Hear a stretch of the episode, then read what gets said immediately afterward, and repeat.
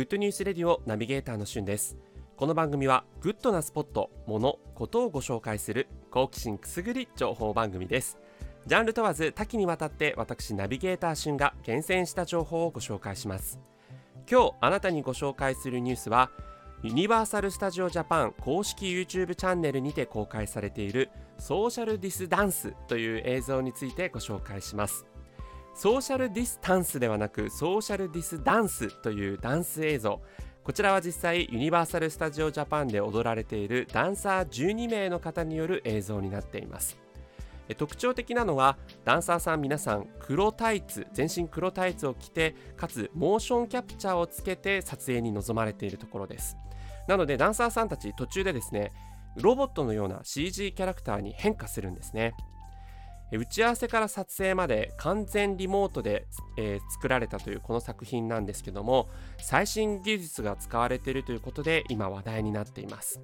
というのはダンサーさん皆さんおそらくこうお家で撮影されてるんだろうなと思うんですが特にですね後ろにこう緑色とか青色のなんかこう背景みたいなものを仕掛けてその前で踊っているというようなことではなくただただ全身タイツとモーションキャプチャーつけただけで踊られてるんですがそれでもきちんとロボットに変化して映像が作られてるんですね。なのでこれだけのあの仕掛けでこういった技術が作れるんだなという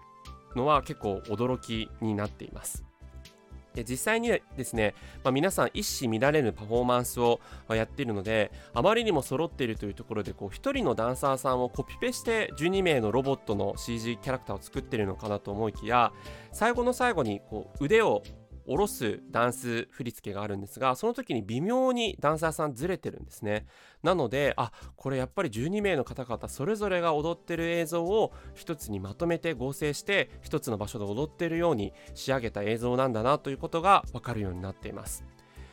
この映像作品実際に6月8日よりえ、ソフトオープンという形で大阪府在住や年間パスポートをお持ちの方限定でまず営業を再開して6月19日よりいよいよ一般営業が再開されるというユニバーサル・スタジオ・ジャパンではそのテーマパークというねあの特性上やっぱり人が集まってしまうというのを避けるためにいろんな距離を測る計らいをしてるんですね。ショーを見たりアトラクションに並ぶという時も人と人との距離を測りましょう。ディスタンスを保ちましょうという計らいがされてるんですがそういったディスタンスを持っても楽しめるテーマパークでありたいという願いを込めて今回の映像が作られているということになります。